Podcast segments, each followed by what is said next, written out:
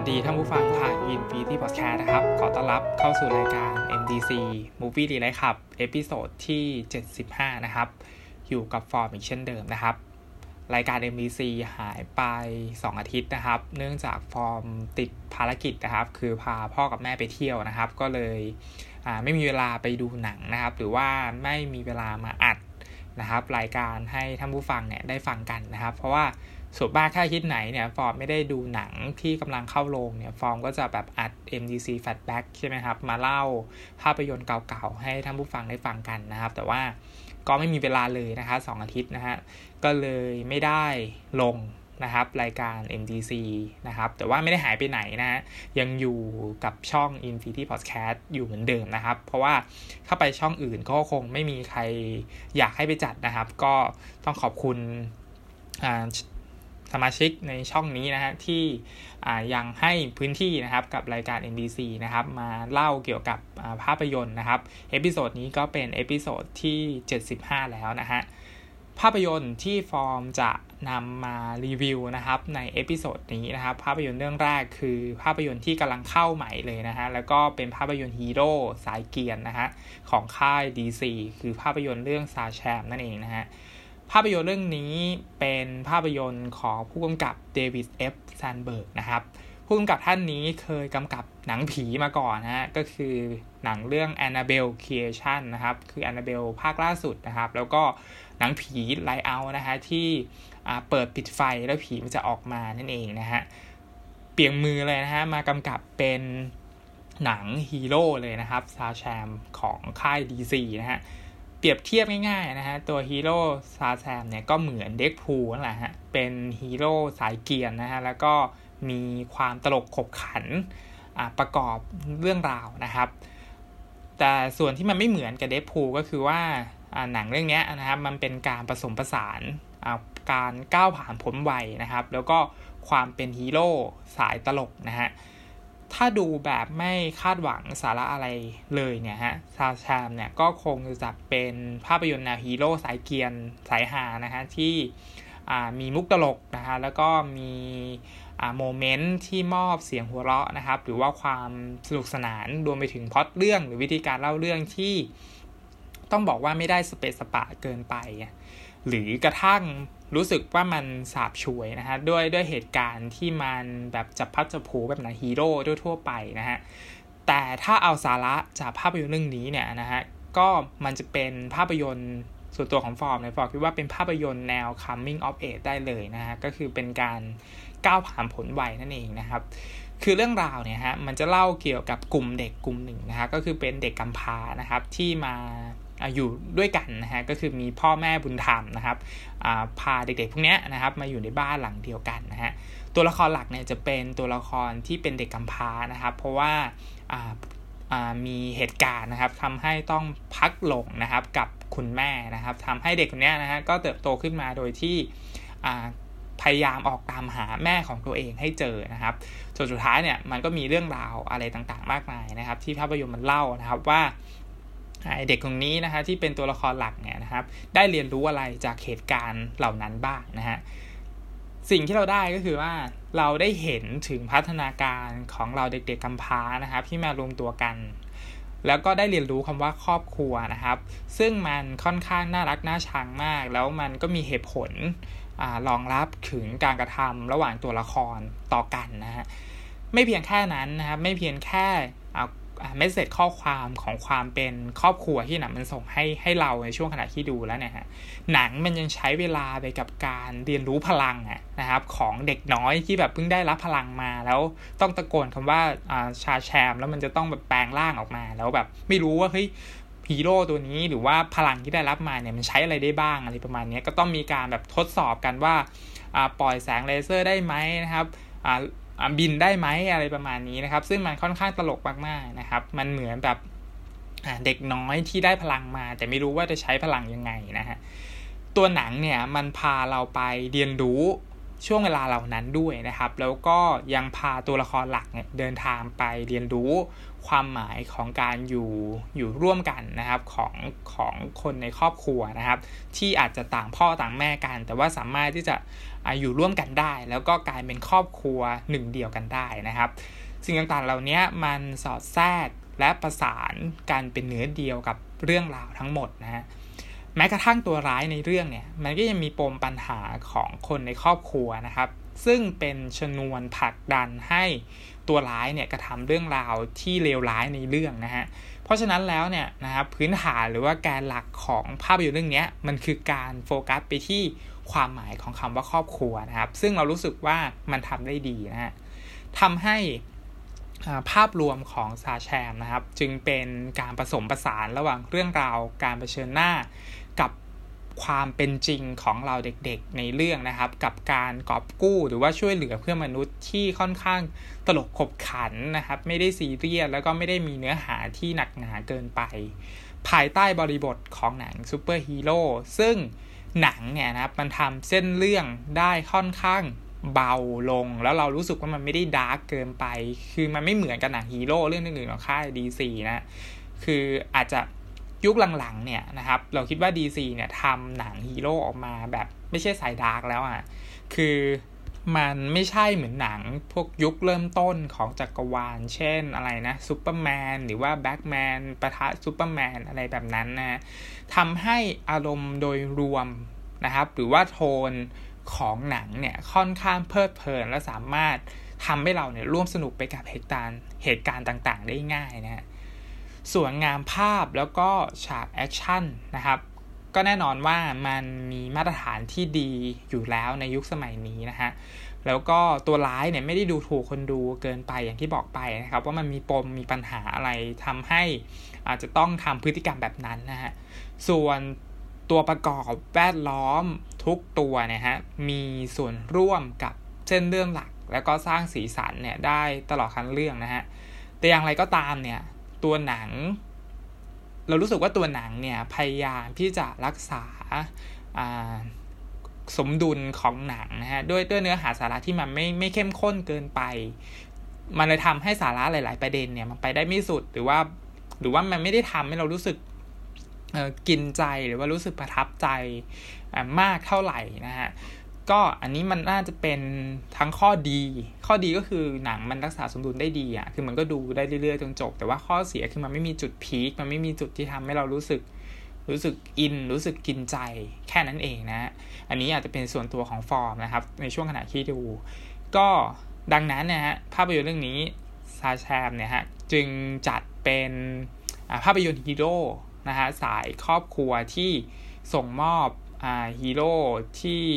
ที่ตลกนะฮะแต่ว่ามีหัวใจที่เป็นเด็กนะฮะผ่านเรื่องราวความสัมพันธ์ระหว่างเด็กๆ ที่สามารถเรียกรอยยิ้ม หรือว่ามอบความอบอุ่นนะครับของความเป็นครอบครัว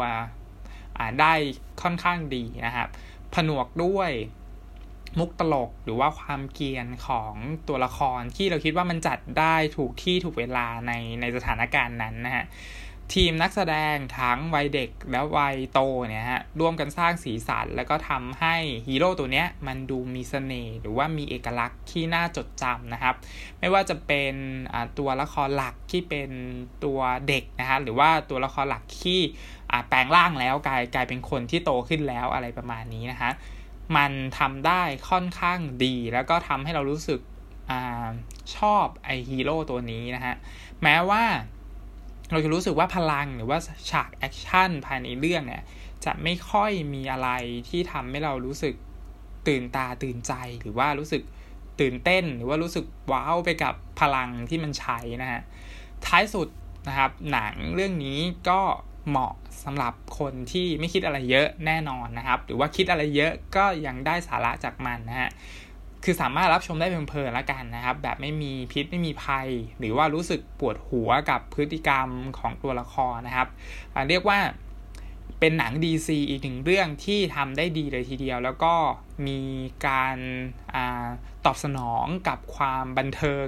ต่อคนดูเนี่ยค่อนข้างสดใสนะครับ คือภาคหลังๆมาเนี่ยฮะ DC ทำหนังออกมาได้แบบค่อนข้างสดใส ไม่ว่าจะเป็นอควาแมนนะ หรือว่าเป็นอ่าวันเดอร์วูแมนนั่นเราก็ลองรู้สึกสนุกนะ แต่ว่ามันก็ไม่ได้สดใสอะไรมากนะแต่เราเริ่มรู้สึกว่าเฮ้ยเวลา DC มันทำหนังเดี่ยวออกมา แล้วมันโฟกัสไปที่ตัวเอกของมันเลยอะ่ะโดยที่ไม่ต้องเชื่อมโยงไปกับจักรวาลอันเดียวกันนะหรือว่าไม่ต้องเชื่อมโยงไปว่าเฮ้ยจะต้องไปโยงกับตัวนี้หรือว่า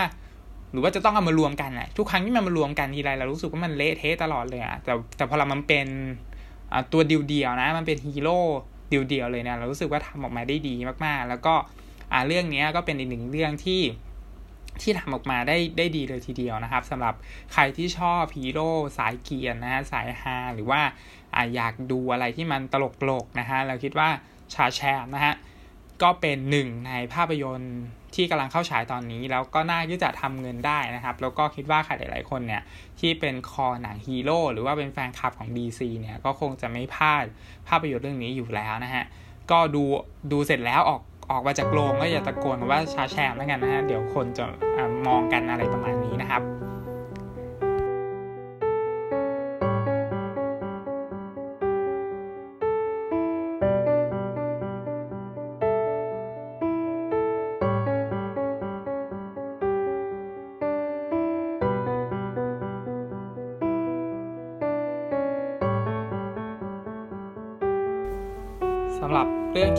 นะครับ คือภาพยนตร์เรื่อง A Dog's Way Home นะครับ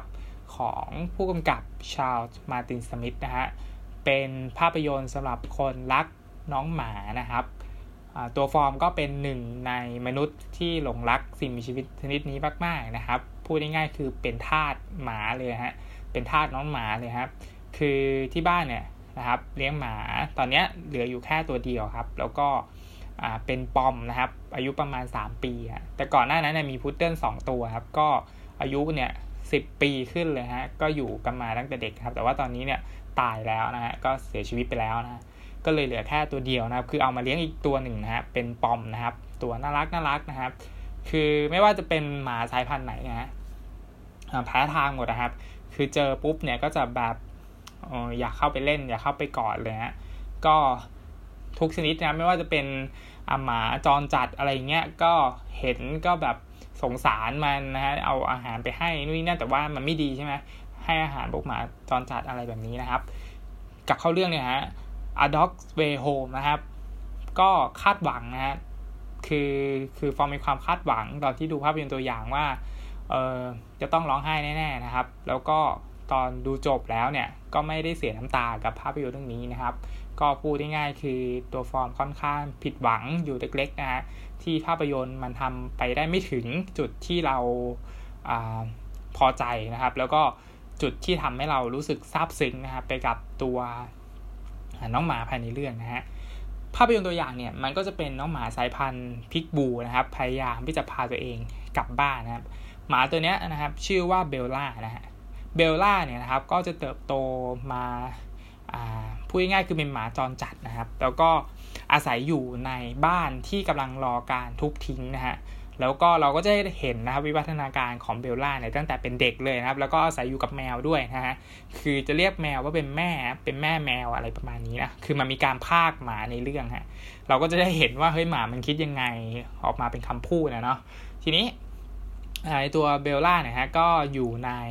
อยู่ในบ้านที่กำลัง ที่อยู่ในบ้านแห่งนี้นะครับ แล้วก็มีผู้ชายกับผู้หญิงสองคนนะครับ มาคอยให้อาหารน้องแมวนะครับ แล้วก็เจอเบลล่านะฮะเบลล่าก็เลยตัดสินใจนะครับ วิ่งออกมาแล้วก็มาทำหน้าตาแบบขอไปอยู่ด้วยอะไรอย่างเงี้ยฮะเด็กผู้ชายคนนี้ก็เลยพาเบลล่าไปอยู่ด้วยครับ แล้วก็ค่อยๆ เติบโตไปเรื่อยๆ เติบโตไปเรื่อยๆ เติบโตไปเรื่อยๆ จนกระทั่งอยู่มาวันหนึ่งนะฮะ เบลล่าเนี่ยฮะ ก็กลายเป็นหมาพิษบูฮะ คุยง่ายก็คือว่ามันคือสายพันธุ์พิกบูฮะแต่ว่าเขาไม่รู้ว่ามันคือสายพันธุ์พิกบู ทีนี้กฎหมายท้องถิ่นนะฮะที่นู่นเนี่ยครับที่สหรัฐอเมริกาเนี่ยในในพื้นที่นั้นในเขตเนี่ยฮะเขาไม่สามารถที่จะอนุญาตให้เลี้ยงสุนัขพิกบูได้นะครับ เพราะว่ามันเป็นสิ่งมีชีวิตที่เป็นอันตรายใช่ไหมเราก็เคยได้ข่าวเนาะพวกพิกบูเนี่ยมันเป็นสัตว์ดุร้ายใช่ไหมครับ ก็เลย ซวยเลยฮะเบลล่าอยู่ที่นี่ไม่ได้ฮะเพราะว่าถ้าเกิดออกไปนอกบ้านเมื่อไหร่เนี่ยจะต้องโดนพวกเทศกิจเนาะจับไปแน่นอนนะฮะแล้วก็ไม่ได้กลับมาเจอตัวเจ้าของของเขานะครับ ซึ่งมันก็เกิดความผูกพันไปแล้วเนาะเบลล่าก็ไม่อยากที่จะจากเจ้าของนะฮะทีนี้สิ่งที่เกิดขึ้นก็คือว่า เขาก็ต้องพาตัวเบลล่าเนี่ยฮะไปอาศัยที่เมืองอื่นถูกไหมเมืองที่ไม่ได้มีกฎหมาย ห้ามเลี้ยงสุนัขพิษบูนะครับ มันจึงกลายเป็นจุดเริ่มต้นนะครับ ที่ทำให้เบลล่านะฮะตัดสินใจนะครับ ออกเดินทางเพื่อกลับบ้านตัวเองอีกครั้งนะฮะทีนี้การเดินทางมันไม่ใช่ง่ายๆเนาะมันต้องเดินทางข้ามจังหวัดข้ามเขตอะไรประมาณนี้ มันก็เลยเดินทางเกือบ 400 ไมล์นะครับ เพื่อกลับมาหาเจ้าของของมันนะฮะเราก็เลยได้ร่วมเดินทางไปกับ ตัวเบลล่านะครับไปด้วยนะครับ ตลอดการเดินทางมันก็จะเป็นเหมือนหนังรถทิปนะครับ ให้เราดูว่าเบลล่าเนี่ยไปพบเจออะไรบ้าง ไปหลงทางที่ไหนบ้าง แล้วก็เจอเพื่อนสนิทอะไรบ้างนะครับ เพราะฉะนั้นการประจนภัยภายในเรื่องเนี่ยนะครับ มันก็จะมีเหตุการณ์ที่เราไม่คาดคิดนะครับ เจอเพื่อนใหม่นะครับ เป็นเสือภูเขานะครับ อยู่ด้วยกันตั้งแต่เด็กนะ จนโตขึ้นเสือกลายเป็นตัวใหญ่ขึ้นตัวใหญ่กว่าเบลล่าอะไรประมาณนี้นะครับ แล้วมันก็จะมีบรรยากาศภายในเรื่องเนาะที่มันเป็นธรรมชาตินะครับ จนทำให้เราเหมือนดูหนังสารคดีไปในตัวอะไรประมาณนี้นะครับ ประกอบกับมีเสียงภาคเสียงบรรยายนู่นนี่นั่นนะครับ ก็ทำให้เรื่องราวเนี่ยมันค่อนข้างอิ่มเอมใจแล้วก็ทำให้เราซาบซึ้งได้ง่าย ๆ นะครับสำหรับคนที่รักน้องน้องหมานะฮะ ทีนี้หนังเนี่ยมันก็เหมาะกับคนที่รักสุนัขอย่างแท้จริงนะครับ เพราะว่าตัวงานเนี่ยค่อนข้างที่จะเป็นสูตรสำเร็จเลยนะครับ แล้วก็เล่าง่ายมากๆนะครับ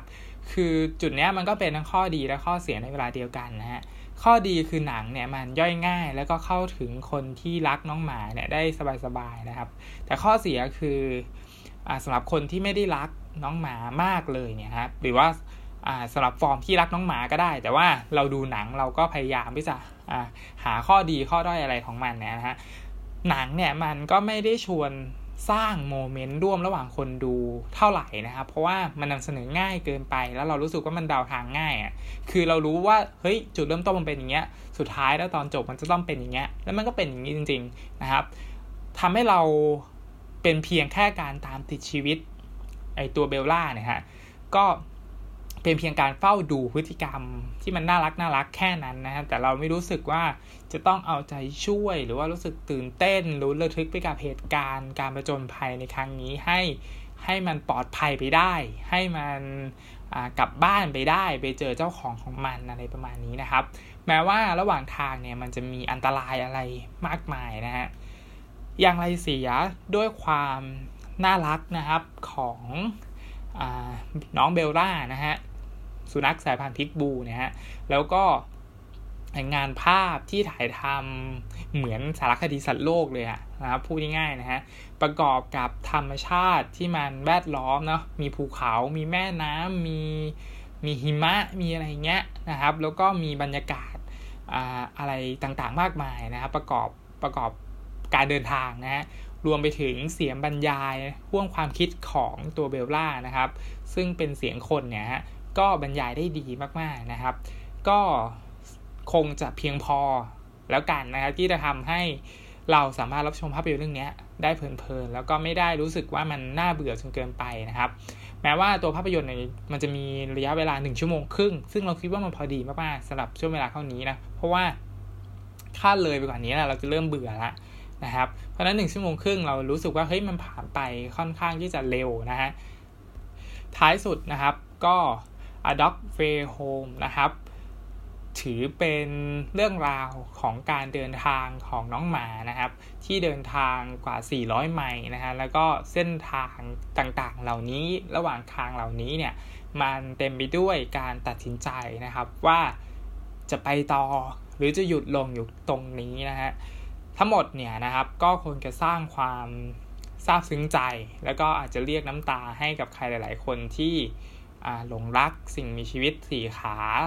นะครับ ที่อยู่กับมนุษย์มาอย่างยาวนานนะครับ เป็นทุนเดิมอยู่แล้วเนี่ยได้ไม่มากก็น้อยอยู่พอสมควรนะครับสำหรับภาพยนตร์เรื่องนี้ ถือเป็นภาพยนตร์สำหรับคนรักน้องหมาอย่างแท้จริงมากๆนะครับสำหรับภาพยนตร์เรื่อง A Dog Way Home นะครับ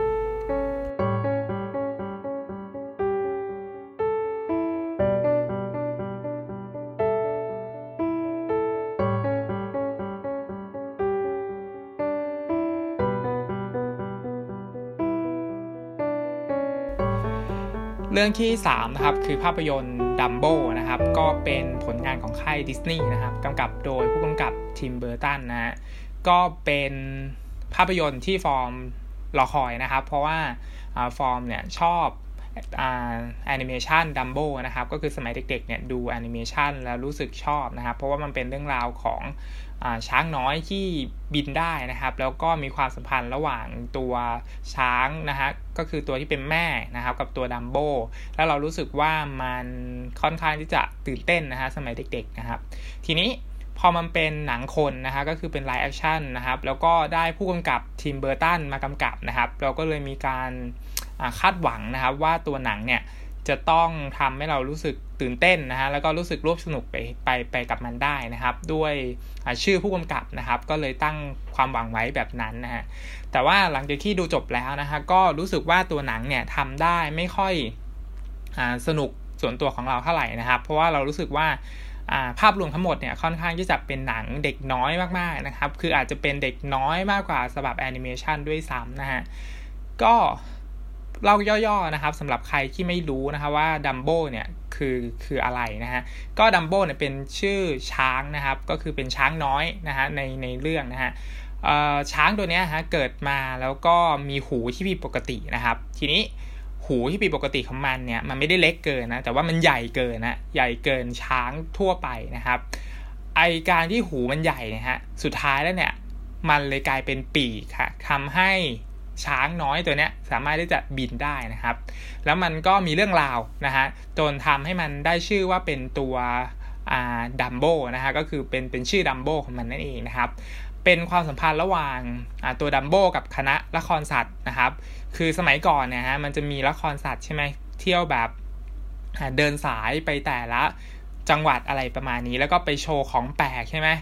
ช้างบินนี่คือแปลกมากๆเนาะก็เลยเป็นเป็นเรื่องราวของของภาพยนตร์เรื่องนี้ แล้วก็ในฉบับแอนิเมชันด้วยนะครับทีนี้ ถามว่าฟอร์มคาดหวังนะครับกับกับภาพยนตร์เรื่องนี้นะครับเพราะว่าก็ด้วยชื่อผู้กำกับเนาะคือทิมเบอร์ตันเรารู้สึกว่าหนังมันจะต้องทำได้สนุกแน่ๆนะครับ แต่ว่าหลังจากที่ดูจบแล้วเนี่ยก็ค่อนข้างผิดหวังอยู่อยู่พอสมควรนะครับ เพราะว่าบทภาพยนตร์คิดว่า มีปัญหานะฮะในส่วนตัวของเรา เรารู้สึกว่าบทภาพยนตร์มันไม่ค่อยแข็งแรงเท่าไหร่เรารู้สึกว่ามันเป็นเด็กน้อยเกินไปในในยุคนี้นะฮะก็ทำให้หลาย ๆ ส่วนเนี่ยเราเราเลยรู้สึกว่าตอนที่ดูเนี่ยรู้สึกเสียอัธรสนะฮะแล้วก็รู้สึกว่ามันเด็กน้อยเกินไปอะนะครับ มันมีความเรียบง่ายเกินไปของหนังนะครับ ทั้งหมดมันจึงไม่สร้างให้เราเนี่ยมีจุดร่วมนะครับ หรือว่ามันสามารถส่งมอบความประทับใจจนไปถึง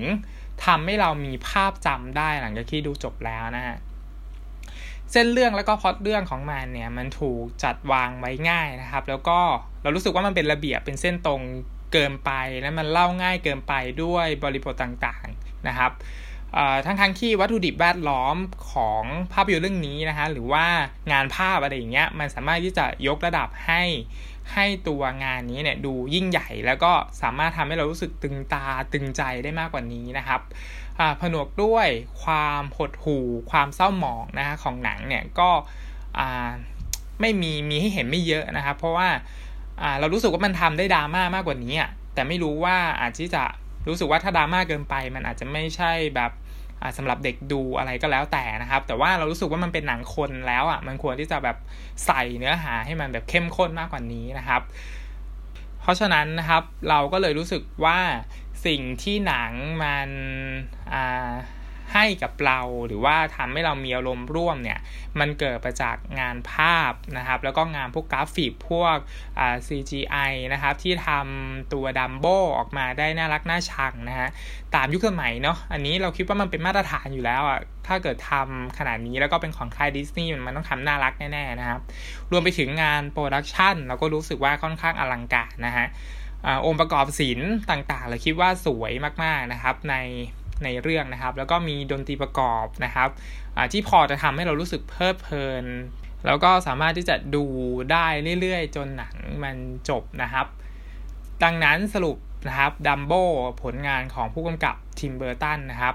ส่วนตัวของเราเรารู้สึกว่ามันไม่ได้มีปัญหาในองค์ประกอบต่างๆ ของหนังนะครับ หรือว่างานกำกับภาพนะครับ แต่ส่วนที่ทำให้เรารู้สึกไม่ชอบคือบทภาพยนตร์ที่มันดัดแปลงออกมาได้เด็ก เด็กมากๆนะครับ แล้วก็